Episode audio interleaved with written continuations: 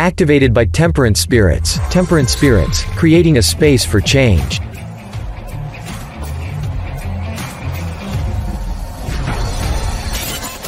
Game over! Activated by What is up? What is up? What is up?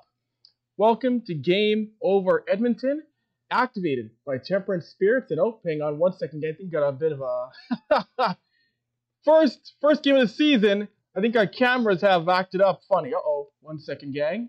I'm trying to get our cameras going right here. I can't here. see anything. Oh, there we go. Okay, now we're all settled. All right. You know, again, first game of the year. It is what it is. We're gonna settle all our kinks out. Like I said, Game over Edmonton, activated by Temperance Spirits.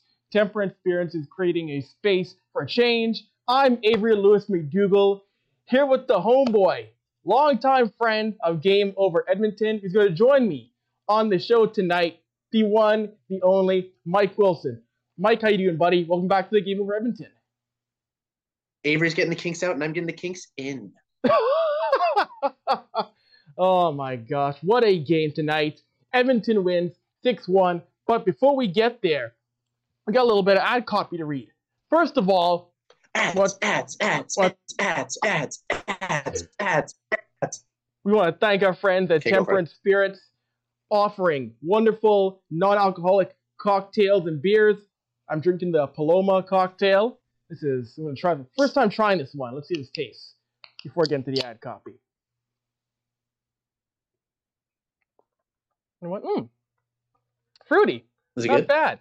Not bad. Oh, no, it's got a nice. Avry, Avry didn't send me any, but so I, I, I'll just, we'll just have to take his word for it. You know what? Hey, I would not lead you wrong on this drink, Mike. I would not.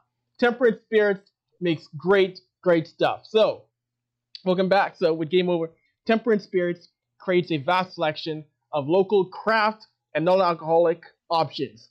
Choose from a selection of beers, wines, mocktails, and spirits. We believe that a social lifestyle does not require the consumption of alcohol. To celebrate Sober October, enjoy 10% off of your favorite beverage. Let's raise a toast to being sober this October. Find Temperance online at www.temperance-spirits.com uh, and follow them on Instagram and Facebook at Temperance Spirits. Wonderful stuff. And like we said, off the top, Edmonton wins 6 to 1, a game in which the forward core looked a lot better, Mike, and Jack Campbell looked much stronger net tonight. Just what are your thoughts on the game tonight, good sir? Yeah, I mean, it's very funny that uh, everyone was spreading over putting, you know, the super line together um, to, you know, create an offensive spark. Uh, that being uh, Nuge, Hyman, and Foegele. Uh, but they, they did get it from there. Those those guys were dominant. Uh, McDavid, Draisaitl, Kane line suspiciously suspiciously uh, quiet. Five on five at least. You know, you got your um, Draisaitl had two goals both on the power play. Mhm. McDavid had that one, you know, freak only McDavid kind goal, only he could score. Um, but I thought that line was pretty quiet. Um, but Nugent Hopkins, Hyman, and Foegele, you know, really drove play. They all had uh, were plus sixty percent as far as uh, shot attempts go. Um, Warren Foegele hit the net for once, scored, also hit a post later. Um, four points for Hyman, three for Nuge. Uh, you know, for for I you know I don't like getting uh, too caught up with like big lists because you know the the they're structured to drive conversation and controversy, but not Mhm. having Ryan Nugent Hopkins, a guy who scored 100 points last year, on the top 100 list from ESPN, you know, a little a little puzzling. Um, it doesn't look like he's slowing down offensively at all. Maybe he took uh, what one of my buddies likes to call the Brad Marchand jump, where uh, a player just gets better once they hit 30. Uh, who's to say? Um, so I thought that line did a lot of tough work. I wouldn't say the Oilers played very well overall as a team. Uh, again, you got you had not great results from uh, the McDavid Draisaitl line at five on five. Uh, the fourth line is still a bit slow. No Mhm. finish there. I, I don't think they're going to be able to keep, you know, Adam Erne, Derek Ryan, and Mattias Janmark together for very long and have any long term success. But you know, it's game three. It draw a lot of conclusions uh, from the season so far. You had the first game where just no one showed up, complete write off. Uh, second game against Vancouver, I thought the team played pretty well, but they just didn't get any goaltending. I think that was the big thing to talk about tonight. You mentioned Jack Campbell. Um, you know, he was he was pretty good. Uh, you know, he didn't have to steal the game from them because they scored six six goals. Yeah. But I think if you get that performance from Jack Campbell consistently through the season, you know, you're you're in a really really good position because that team can go out there and score six goals. No, exactly. And yet, again, you don't need Jack to be a Vezina winning goaltender. Just Jack being okay, and that should get you through. Jack being an average goaltender is going to help this team out a lot. But I did like the fact that, you know, overall, 5 on 5, this team was able to contribute. It wasn't relying on the power play. I know they had two power play goals, but it didn't need the power play to win this game. It's a good sign. But you are right, though, Mike. It's, it's only game three. The narratives of, oh, this team isn't going to win. This team is going downhill you can't really detect too much from three games. It's over. Your reactions are ridiculous right now, Mike. We see a lot of them all over Twitter after just two, three games in. Right, and it's really funny because in two of the three games, I think the effort from the Oilers uh, and the score were were not properly reflected. Again, mm. maybe you get a bit of score effects, but the Oilers weren't the better team for most of the part uh, parts of this game. Um, Jack Campbell was better than Juuse Saros, who who got chased out in the first. Uh, you know, maybe there's some score effects built into that because they took the four nothing lead, but they they capitalized on their chances, and that was a big thing they couldn't do against Vancouver. You know, they were shooting two percent going into this game, and you know, you knew that wasn't going to last, and it spiked big, uh, big time tonight. I think trying to take anything away from these three games is a fool's errand. But if you're the Oilers, you know, you desperately needed a win tonight, and you got it uh, you know, move on and it, you know, there's not much analysis that can come with that, except for like, hey, good for Jack Campbell. We had a goaltender post uh, a save percentage above 750 today.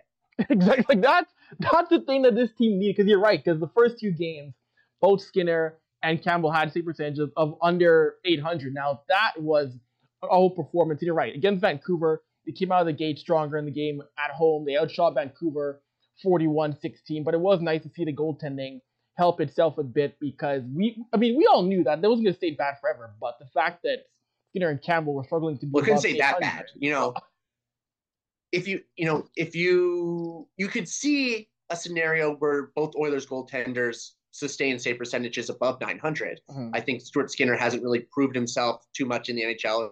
Jack Campbell's proof that he can have a save percentage below 900. 750, you know, that's a completely different animal. Yes. Um, but you know, it's nice to see a good goaltending performance tonight. I'm sure Stuart Skinner will get the next start and get his chance to redeem himself, and they'll rotate until you know someone really starts separating themselves. No, exactly. It makes a lot of sense. And imagine again, I, yeah, I'll probably rotate. I, I, could see Stuart against Philly, and then either and then probably um, Campbell against Winnipeg on Saturday night. I, it, you're right though. It's going to be a rotation until someone actually pulls away and shows they need to be the number the one A goaltender. Because right now it's really it's really two one B goaltenders right now. There's no clear cut number one after three games going into game four, Mike. No, exactly. Um, goaltending was the biggest question mark coming into the season for the Oilers. I don't think that's changed three games in. I don't think anything's changed three games in except for you know people's confidence in maybe the new defensive system. Mm-hmm. You know, it's clearly not 100% there. I don't. I'm not worried about it at this point in the season. This is a team with you know aspirations to win the division, aspirations to win the Stanley Cup, and you're you're not winning the Stanley Cup in Game Three. I'm sorry. It, it's it's a, it's a process. They'll they'll you know look to improve, you know, in any way they can. Um, the defensive system is is going to be the biggest part of that because you know this team can go out and score goals. You know no, the exactly. finish is is there. I think it's kind of overplayed the, the lack of finish on the team when you have uh, just the way they make chances. Mm-hmm. You know, you would love a sniper um, to come in and, and do what Evander Kane did, not last year, but the year before in the playoffs. Like he was shooting the lights out. Last year, he struggled, obviously, uh, after tearing uh, or cutting all the ligaments in his wrist and his hand. Mm-hmm. Going to be tougher to shoot there. Um, so that's a guy you know who can have some finish. Warren Foegele, if he ever hits the net, has a wicked shot. But the way other tonight. guys create their chances, I think, yeah, yeah, and I think the way like Zach Hyman goes to the net and creates chances, it it's easy to see how he scores goals and his consistent hard work in the offensive zone leads to that. So. No, exactly. And then of course uh, Leon Draisaitl again having a big night. It's so it's so funny how no matter what time of year, no matter what it is, Leon goes into Nashville, Tennessee, and has a massive night. 34 points in his past 12 games. When originally he came coming to the league, he didn't play very well. Wasn't that coming the into the game, or is that including tonight? Including tonight. Including tonight. okay. Yeah. And coming into the league, he didn't really play that well against Nashville, but since then, like the 34 points in 12 games, I'm not sure I'd really explain it, but for some reason, when he gets to Bridgestone, Mike, he just goes supernova to a next level. It's fun to watch. It is really it is really funny um, how he just loves playing in Nashville. Um, you know, putting up points like that. Uh, he's a guy, you know, MVP award, you know, multiple time hundred point player. He's Mhm. gonna, you know, feast on a lot of different teams. To to do it so consistently on the road against one specific team, you know, is funny. Nashville also hasn't been one of the better teams in the league since um, you know these these streaks have been going on, but you know they've had they have guys like Roman Josi. They used to have Mattias Ekholm. Uh, Juuse Saros is one of the best goaltenders in the league. Like they have guys who can kind of suppress the goals, uh, but it's still fun to see him just dominate. No, of course, mentioned Mattias Ekholm. He came back his first game uh, back in Nashville since the trade. Of course, got the tribute. You know, everybody loved Mattias Ekholm as a Predator. And I'm seeing people, I saw some suggestions, should we be concerned about Ekholm? It's like, my thing is, again, like much like you said before the top, Mike, it's three games in. Give him time to get it going again. He didn't play in the preseason. I'm not going to get too worried about a guy who didn't play any preseason games and getting his game back. He will get back to that top tier defender, which he's been most of his career. I don't see any reason to be worried about Ekholm about after he played uh, over a start now. He's the kind of guy where I can give him some great, I can give him some time to find his game again. I'm not gonna get worried about him after three games in. Period. Oh no, that's what I was saying. That you know the Stanley Cup isn't one game three. You have lots of time to get people, you know, up to speed on what your end goal is for for how the game works. Mhm. Not only is he, you know, coming in late, not playing a preseason any in preseason games, Yeah. but he's even later to that new defensive switch. You know, to the box plus one that, you know, it's it hasn't been the easiest for the Oilers to wrap their heads around. So I'm definitely not worried about Mattias Ekholm at this point, um, at all either. I think he's he's a phenomenal player. The Oilers are a much better team with him in the lineup, uh, and hopefully he can stay there. You know, you're seeing him. You know, he had a much better game today than he did on Saturday. After Saturday, you were kind of thinking, "Oh no, did he did he get rushed back a bit?" You never want to see that. No, But you know, a much better game today. Uh, I think it's just you know first game of the season. You got to shake off some rust. You're just uh, surprised when he gets kind of turnstiled by Sam Lafferty of all people. I admit, yeah, that was that was very surprising seeing that. That was a shock to me. But again, game two, I'm not gonna sound the alarm yet and go, "Oh no, the sky is falling." I I can't I can't be too angry about that. Also, you mentioned the the system going to box of one. You know what I like is that I like the fact that you talk to any of those guys in the room, Mike, be it um, McDavid, a Kane, a Draisaitl, a Hopkins, they're all buying into what Jay wants to do. There's no resistance. I'd be, I would be concerned there'd be a bit of pushback, but there's no pushback.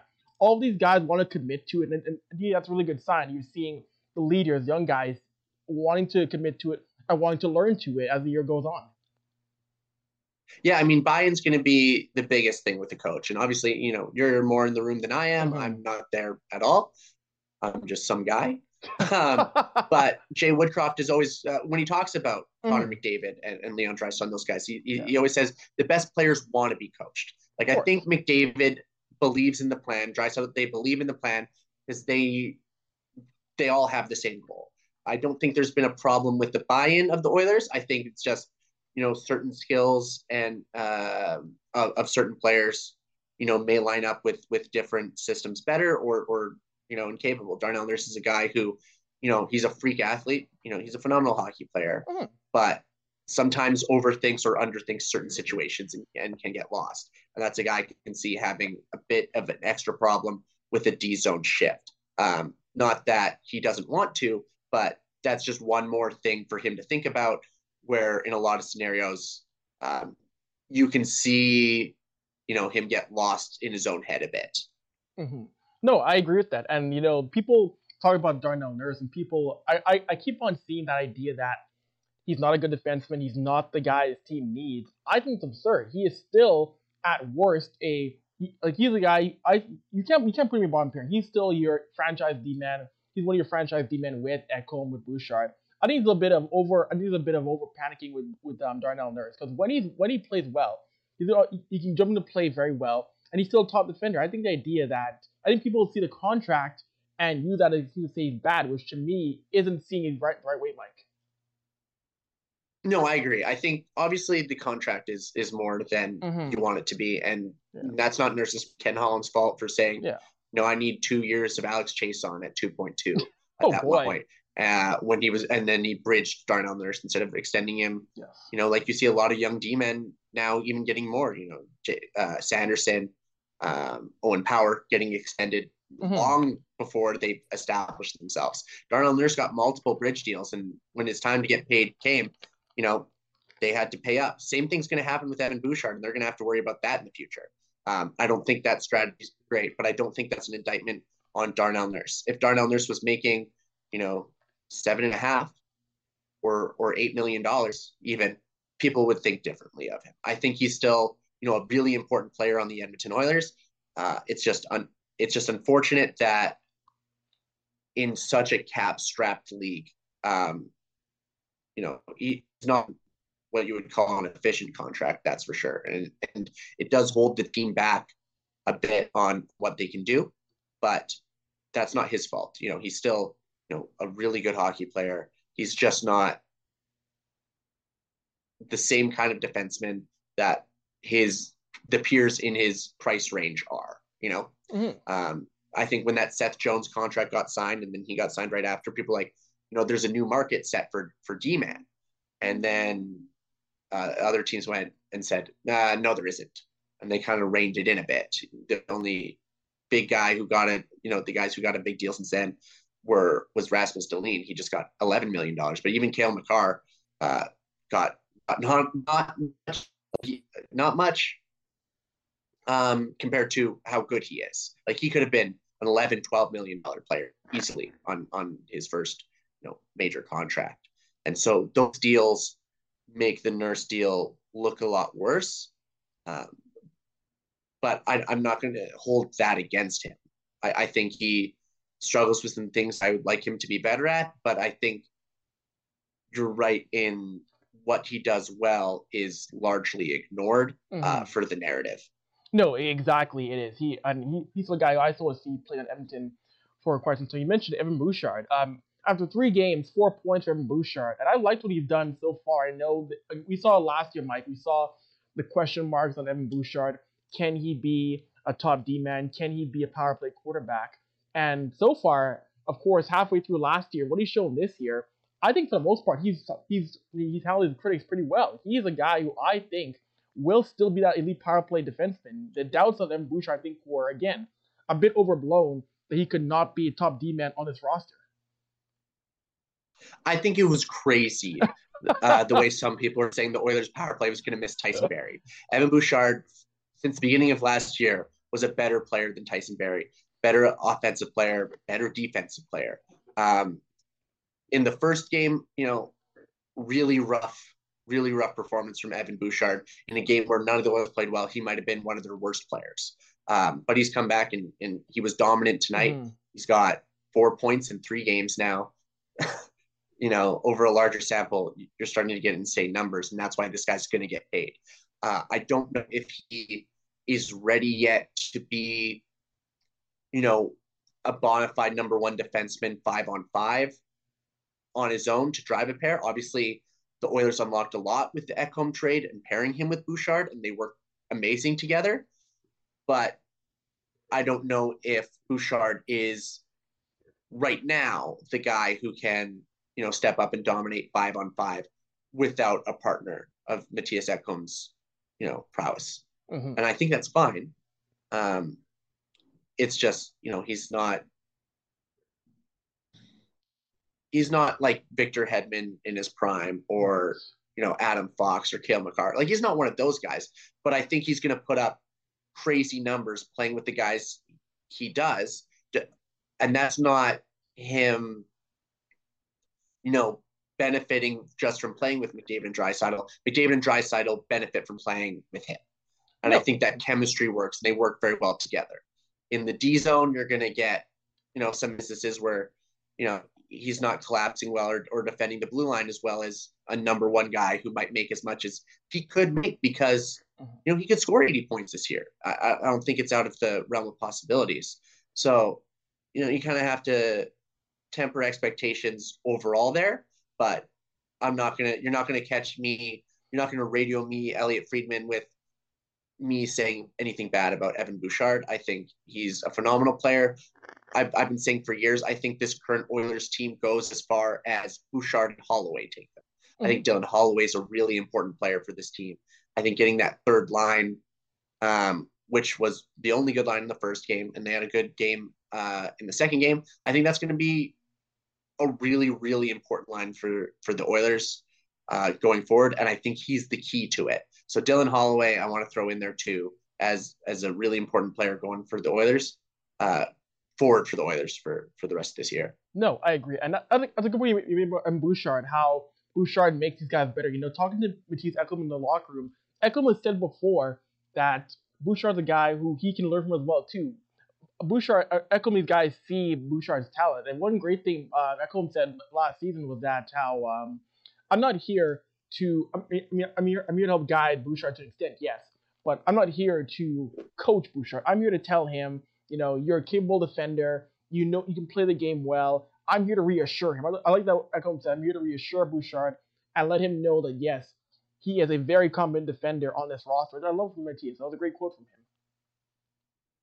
No, and and the way he plays is able to reinforce that too. With young mm-hmm. guys, we hear all the time, confidence is is everything. And when Evan Bouchard has the confidence to go out there and make offensive plays at a level that very few defensemen in the league can, knowing that a guy of Mattias Ekholm's prowess has his back, yeah, um, it just makes it easier for him to to relax, to go out there and make plays. You know, that's what you want. You want your players, you want your good players making plays. That's how you're going to win important games. And so the confidence that Ekholm can breed in Bouchard uh, is really important to you know make sure that he believes in himself that he is going to make these plays. And that's that's the only way you're going to get them.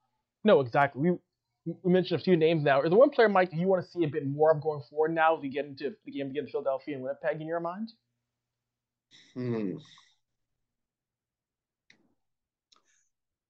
I think it's I think it's tough because mm-hmm. like I, I've been saying, they go they've had some up and down games, yeah. not a lot. I would like to see I would like to see more out of that fourth line, but I just don't I'm not confident that that's there. I think Derek Ryan is a really good player. I've been I've been a fan of him for a while, but I don't know if Mattias Janmark and Adam Erne are guys that are going to uh, help him succeed. I think those are guys you could you could swap out with Bakersfield Condors pretty easy. I know Raph Lavoie was the big name coming out of training camp. Uh, I don't know if it was the biggest deal not to have him on the roster, but I think he's a better bet uh, in in even in short minutes than those than those two. I don't know if the penalty kill having him not on the penalty kill is something I'm too worried about, um, considering the Oilers penalty kills no good anyways. I think Janmark and Erne aren't guys they're going to miss. Um, you know, maybe Sam Gagner gets going in Bakersfield and he's a call up option. You know, I, w- I would like to see Raphael Lavoie, even someone like Hamblin. Um, I would like to see audition that mm-hmm. fourth line spot. I know the Oilers are going to try to add at the deadline for sure, but they go into the playoffs with the fourth line that that slow and that ineffective. Mm. Yeah, no, I agree. It, it's funny if you follow Mike on Twitter. Well, sure, okay. I mean, you're not the biggest Adam Erne guy on Twitter. You you let me know you're not really a big Adam Erne guy in your tweets for the past couple of days here, Mike. you know, it's not, nothing against the player. Like I'm sure he's a uh, nice dude. I've never met him. Yeah. I just don't think he's ever had the kind of success that you're looking for. I don't know what kind of numbers or, or play or film that you're basing the signing on when you know, Zach Aston Reese has been waived multiple times. And if, you know, I think there's there's multiple goals for a fourth line. Um, the first one would be just like don't get scored on. Like you don't want to send your fourth line out there. They make mistakes, and then you have to double shift McDavid and Draisaitl to overcome that. You know, break even is fine, and then you outscore them at the top of the lineup. Now, obviously, the goal is for your fourth line to outscore. That was a big reason why Vegas was successful all the way through the playoffs last year. And when you're playing the Nashville Predators and you're getting, you know, doubled up in shot attempts, you know, Adam Erne had a 25% uh, Fenwick, um, 26% for Mattias Janmark. Uh, Derek Ryan a bit better at, yeah, no, he was at 26. Like, just not good showing from that line. And that's even with them having multiple scoring chances. So I think like Adam Erne could have had a hat trick tonight. And he just has a noodle stick uh, that, that couldn't get anything done. And so those are that's obviously a spot in the lineup that the Oilers have to improve on uh, going forward because they need at least to break even. That was a big part of their success last year was that bottom that bottom six breaking even. Now you could overcompensate that with, I think you're going to get contributions from Dylan Holloway and Ryan McLeod, and you know today Connor Brown was on the third line. I like that line a lot, but I think at the end of the day, that fourth line spot is in need of an upgrade, and you know you have all season to work on that. But uh, yeah, that, that's who I'd like to see more contributions from uh, on Thursday. No, fair enough, fair enough. And for those of you with questions in the chat, we'll do the press conference to wrap things up here. So if you have questions for myself or Mike, hold those to the end, and we'll get to your comments, concerns, your complaints. Give those to Mike if you have complaints about him. Or gate, gate, gate 14 representing in the chat. Gate 14 heads showing up. Love it. Hey, Gate 14 is DJ's podcast to listen to. That's amazing content of those boys. It is. Amazing it absolutely content. is. Now, Mike, let me ask let me ask you a question here. I, we we've seen it before. We've seen um, Jay Woodcroft going to going to putting McDavid and Draisaitl on the same line. And again, like always, it's Oilers Twitter overreacting to that. I'm not gonna make too much of it again. Me too. Of about uh, Jay putting uh, uh, McDavid and Draisaitl on the first line, going needs a goal. Like I'm not really sure what we're doing here. If we're gonna always get worked up when that happens in the first 10 games this season here. I think it's, again, it's we need to just take your chill pill, relax on, on Jay doing that. And before, um, within the first game, 10 games of the year. I mean, I, I don't, I'm not a big fan of it just because, you know, the whole point is, you know, McDavid takes the top pair, mm-hmm. leaves Draisaitl softer minutes to go up against uh, the bottom pair, or, you know, if they're, you know, Draisaitl can be dominant some days. You you see it more in the playoffs than anywhere um, you know, a reversal where you try to get one of the guys out there uh, against softer opposition. And it's very funny that, you know, it is kind of a go to switch that Todd McLellan used, Dave Tippett used, and now Jay Woodcroft's going into it, you know, pretty early. And I think it doesn't show a lot of confidence in your lineup that they can that they can score goals without those two guys. And you're immediately saying, you know, to your second and third line, hey, you guys aren't going to score, so I guess we have to do this. Um, so I don't like it the best. It's even funnier that again they were not great tonight as a trio, yeah. uh, five on five, but the Hyman, Nugent Hopkins, Foegele line was. So I guess by loading it up, you did get one dominant line. Um, but even with them mostly separate, I guess until mid second period on Saturday night against Vancouver, um, they were doing great separate. The Oilers mm-hmm. were were pushing. That first goal came five on five with Draisaitl, uh, with Nugent Hopkins and Hyman.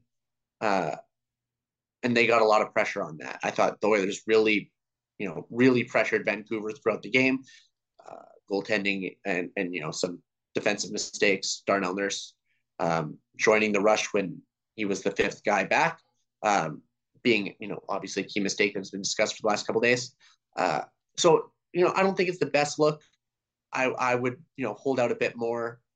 Uh, or or save it for the third period. You're down a goal. You need a bit of a spark.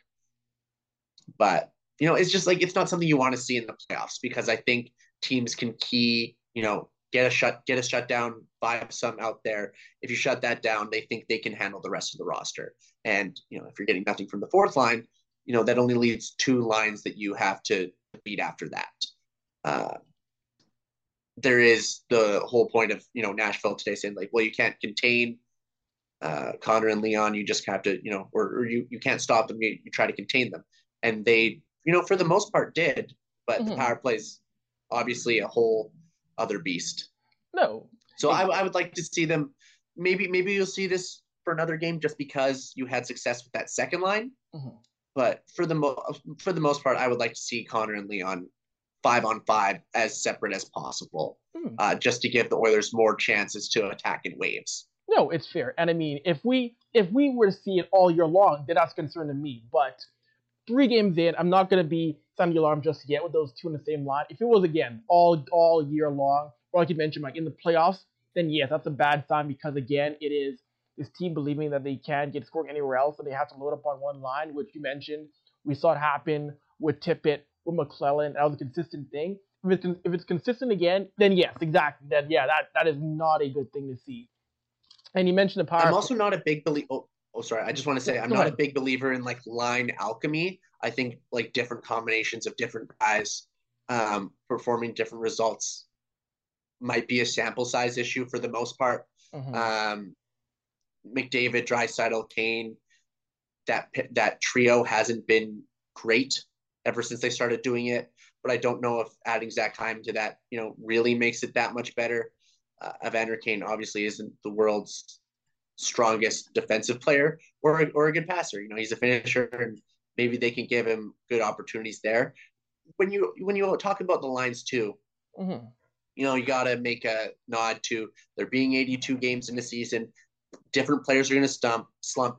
Uh, different players are going to, you know, have hot streaks, and the lines are going to change 15 times before now, between now and the end of the season.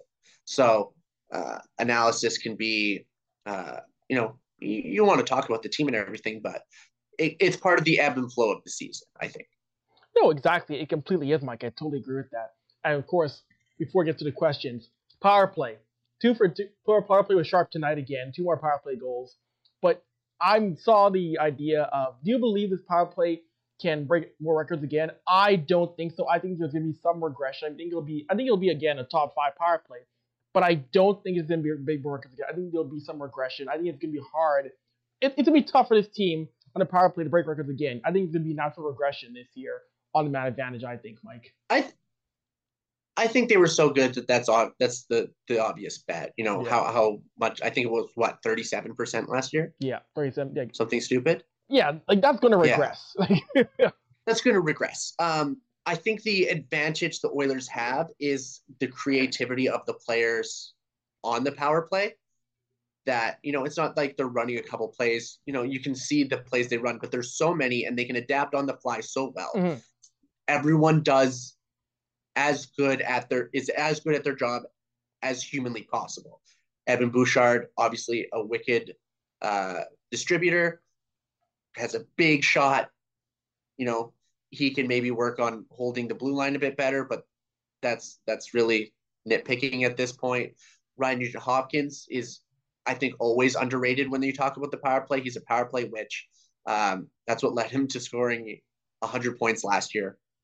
Zach Hyman in front of the net, you know, he does that play where he'll stand right beside it, ask you to bank it off of him. He scores so many of his goals like that. And then you have Connor and Leon who can always adapt. They're always feeding off each other. I think the creativity is what makes the Oilers power play so good and and so hard to stop. And that what that's what will help it from being stagnant.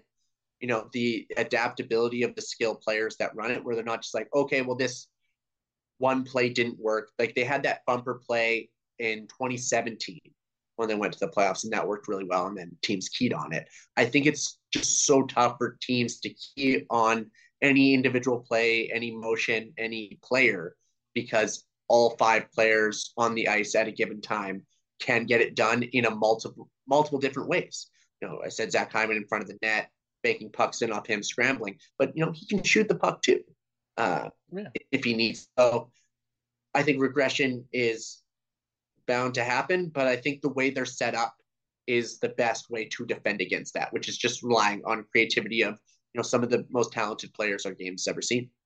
No, exactly, and it, it's tough because you watch a power play tonight, and it really it's it's pick your poison. Do you try to stop McDavid? Do you try to stop uh, Hyman? Do you try to stop Draisaitl? There's really no way to contain all these guys. It's really pick your poison. You see, like it, like I'm always I'm always amazed when you see an opposing team hold this Edmonton offense to zero power play goals because there's so many weapons that get at any given chance on the power play.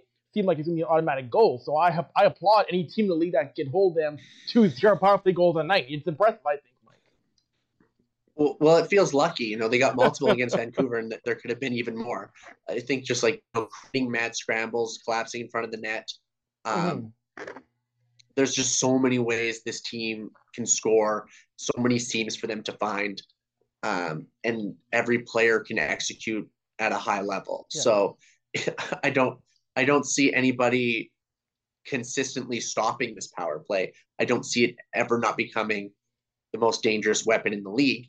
Uh, but 37% is a ridiculous number that I wouldn't be surprised if they didn't hit for sure. right? No, I I just don't know how you can how they can possibly match again. But you know what? I I've learned, Mike, to stop doubting Connor McDavid. I mean, and his team. I mean, last year for Hockey News, I said McDavid was going to have Oh, 100. I said McDavid was going to have like 122 points in 22-23. Where'd you go? He had 150. Uh oh. Oh. I think Mike's having an issue here with his um his camera. What happened, Mike? Talk to us. Uh oh. Oh, like I love technology. I think for a second now, Mike just. Oh, are you still there, Mike? Okay, now he's back. I think. Okay, Travis. Yes, thank you, Travis. Thirty-two percent on the power play for the Edmonton Oilers. And uh oh, I gotta. Oh, we're back. Oh, there we go. Now you're back. Are you back, Mike? I'm back. There you, there I'm you back. go. There you go. Ah, There we go. We got sorted out. All right. So I mentioned it. Avry, Avry, just wanted to let you know update from uh from Twitter. Yes. Johnny Yenta. Uh, holy shit, the guy with drip on the show follows me. Avry, yeah, what's his at? It's Avery had to follow him. Followed. They say you have aura. Um, Thank you, boys. I appreciate and, that. And, and Avery Chenier says, sucks he has to spell his name way cooler than me. That was an alpha, so. I appreciate that. And, and there's Aura as well, too, for the Gate 14 boys. I get that right back to them. That's amazing. So, anyways, before we wrap things up, press conference time. Hit us up in the YouTube comments, your comments, thoughts on the game, the Oilers. What are you happy with? What do you don't you like? What do you want to see more of? This is your time, the SDP viewer, to tap in and get our thoughts. Hit us up in the questions. We love hearing back from our audience. And like always, hey, follow all the Game Over hosts, like, subscribe, and comment to the Game Over YouTube channel. Remember, we had shows on tonight from all across the country. It's so much fun. We get shows from multiple markets. We've had shows tonight. We've had shows from Montreal, Edmonton, and then there's gonna be those uh, those nights when we get the crossover game nights. When we get two hosts from Canadian cities. It's always fun to have a show when it's Edmonton, Calgary, Edmonton, Vancouver, Montreal, Toronto. Those kind of shows are fun, and we we discussed off air, Mike. I may have to get Temperance Spirits to get Mike some of these these uh, mocktails because they are delicious. Might have to get them to, to, I'm gonna give them to Mike some because hey, I want my guests. I want my guests on Game Over to benefit from this as well too. Got to keep my whistle wet. First question from the chat uh, from Spencer. Hi, everyone. I'm new to Oil Nation. Why are the games on later in the day? Uh, Spencer, the answer is McDavid is so filthy that it is not safe for children uh, to watch him play a lot of nights, so they have to make the games uh, start later. I mean, you saw the goal. You saw the four zip goal on the spinner on the on that spin. Oh, my goodness! It would have been a CRTC violation. Question from Johnny Gianta. Uh, why is the guy on the right so handsome? Uh, I don't know which one of us is on the right or the left. I, I think we're both very handsome. Uh, and I will say, uh, for me, genetics. For you, for me, swag. For you, class. I You like know, that. That's where we kind of, right? I'm, a, I'm, I'm, I'm a boy. Boys have swag, but that's fine. Repping SBA. Avry, Yeah. Avry's a classy gentleman. He goes. He is a king. Thank you, Mike. I appreciate that. Yes, Mike repping SBA, which is our our softball team. We yes we are. Curling team as well. Yes, that's right. The curling team. Yes, we are. We are a multi-sport club at SBA. At, at SBA Yeah. Athletics. We are a multi-sport club. SBA Athletic Club. Yep. yep. Oh my. Uh, Avery Chenier asks, "What is the best medicine for oil fever?" Avry, do you want to fill this one? The best medicine for oil fever. Oh my gosh. Well, it's a it's a chronic it's a chronic um, fever known to Albertans. Mike has been had it before, so you know what? Uh, the big thing you got it. Well, and it's ooh. deadly. Ooh, I almost I almost crossed the line for my answer there. Ooh, I'm not gonna I'm not gonna say I was Ooh. thinking myself. I, I was gonna I was gonna probably hang with some people with my um, answer, but um, I will I will just say the answer is eat some green onion cake to handle oil fever. That'll calm it. Oh, I know. And now I know where you're going with this. Green onion cake, yes, which is the proper food of Alberta. Not a donair. Green onion cake. That is our food. So Ginger oil- beef was invented in Calgary too, I believe. I actually was it? It might have been. I think also last time, last time I was on the show, we had our poutine versus disco fries uh, discussion. That I'm, I'm, we might have. I think we did have that one. Oh, our boy, our boy MGD8862 has a comment here in the a question in the chat. Jay talked about both goalies going. He thinks the Oilers go with Skinner against Philly. Same wavelength. Yeah, I think, I definitely think Yeah. it's going to be um, Stu against Philly. And then you're going to see Jack playing against Winnipeg on Hockey Night Canada again. I think we're on the same wavelength with that one. How about you, Mike? Yeah, I, I think until you see one guy consistently falter while the other finds success, um, you're you're going to go back and forth. I don't think one game from Jack Campbell is enough to say that he's stolen the starting job, um, considering he had, you know, one bad game and and Skinner, I guess maybe one and a half bad games from Skinner. Um, he'll get the opportunity in Philadelphia to kind of right the ship on his end. Now, if he struggles again, you know, uh, save percentage um, in in the 800s or or you know lower the way the first two games went. Um, you might see a couple of games of Campbell and then one of Skinner, but I think it's much too early to make the call on that. No, I totally agree with that. Um, Mick Nader, another question. Is it too early to discuss trade talks yet? Yes, yes, I saw I saw Trainus Oil, everyone's favorite uh, Bob Stauffer account, um, tweeting that Jeff Jackson told them that if the goaltending isn't good after five games, they can go. They should start looking for a trade.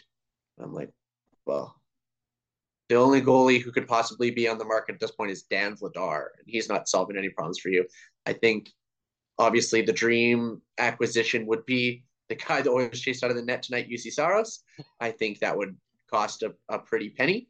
Um, obviously, that's a trade that could be worth it down the line, but it, it's much too early to be to be thinking about that for sure. I think we're going to see a bunch of guys from the AHL maybe get opportunities on that fourth line, or at least I would hope so, because it's not like they've shown that they have any real spark so far. Um, so I think we'll we'll get to that discussion before we get to any actual trades. no, exactly. You mentioned names like Ralph Wall. You mentioned James Hamblin. I think, yeah, those they, you'll see those names get called up before this team, even Sam Gagne, before this team starts to discuss anything really um, via trade. And another question here from McNader: Does Connor Brown work his way back to the first line? Mm, I think I think it's possible to see him get way back to the first line eventually. I think it's totally possible. Yeah, I don't think Connor Brown worked his way off of the first line. I think it was just the fact that the Oilers were shooting two percent. Maybe their, I don't know. I don't think their offensive confidence wavered at all. But Mhm. you know, maybe they just wanted to get a different look. It obviously worked for the second line. I, you know, I don't think Connor Brown had an impactful game either way tonight. But I don't think it was a punishment for him as just a different arranging of the the top nine. I don't think Connor Brown's a player who's too good to play on your third line. That's for sure. Um, and I think he can be a good complementary player in the top six, but I don't see it as a punishment. No, not at all. Exactly. It's just trying to look, trying to get different looks. It wasn't a punishment, and Jay's gonna be doing that a bit, trying to get different looks, see what mixes and matches. So no, I not a punishment at all. It definitely was um, Jay trying to get something different going on. So, anyways, well, Yeah, was a positive tonight for sure. Like Yeah. he, he he he outplayed his competition when he was on the ice. I, I think that's all you can ask. It's a good situation. No, totally. And I'm hopeful that Connor Brown can get back to being that 15, 20 goal guy. I I was a fan of his watching him play before in Ottawa. I think he did, didn't be a guy who get back to that level. Uh, and one more question comment here. Oh, yeah, one more comment before we wrap things up here. MGD, the the Brown Holloway McLeod line was good tonight. I think we're all in agreement. Yeah, that was uh, one of the better lines tonight. And again, we've talked glowingly about on the show before, Dylan Holloway and Ryan McLeod. Those are guys who I think are going to have bright futures here. And Ryan and Dylan Holloway. When Dylan Holloway plays with skill, we see what he can do on this roster, Mike. Yeah, and I think what you want to see now is Dylan Holloway start to drive that third line. I think Ryan McLeod's a guy who can do that as well. I think pairing those guys together is what you need to get a third line that that outscores their opponents. You know, all, all the stats I've been citing today, by the way, uh, from Natural Stat Trick. Uh, if you're going through the lines, the Foegele, Nugent Hopkins, Hyman line, uh, 58% together, uh, a solid even from Holloway, McLeod, and Brown, and then you know a really subpar performance from Kane, McDavid, Draisaitl at 30% and 27% for that fourth line. Um, so definitely a positive with that third line that they're treading water in, in a positive way. Mm-hmm. You want to see that continue. You want to see that grow. You want to see that be consistent. I think whether you're switching out Connor Brown or Warren Foegele on that line, I think um, doesn't really matter. I think a lot of people want to see Holloway get some time with Draisaitl, get some time with McDavid.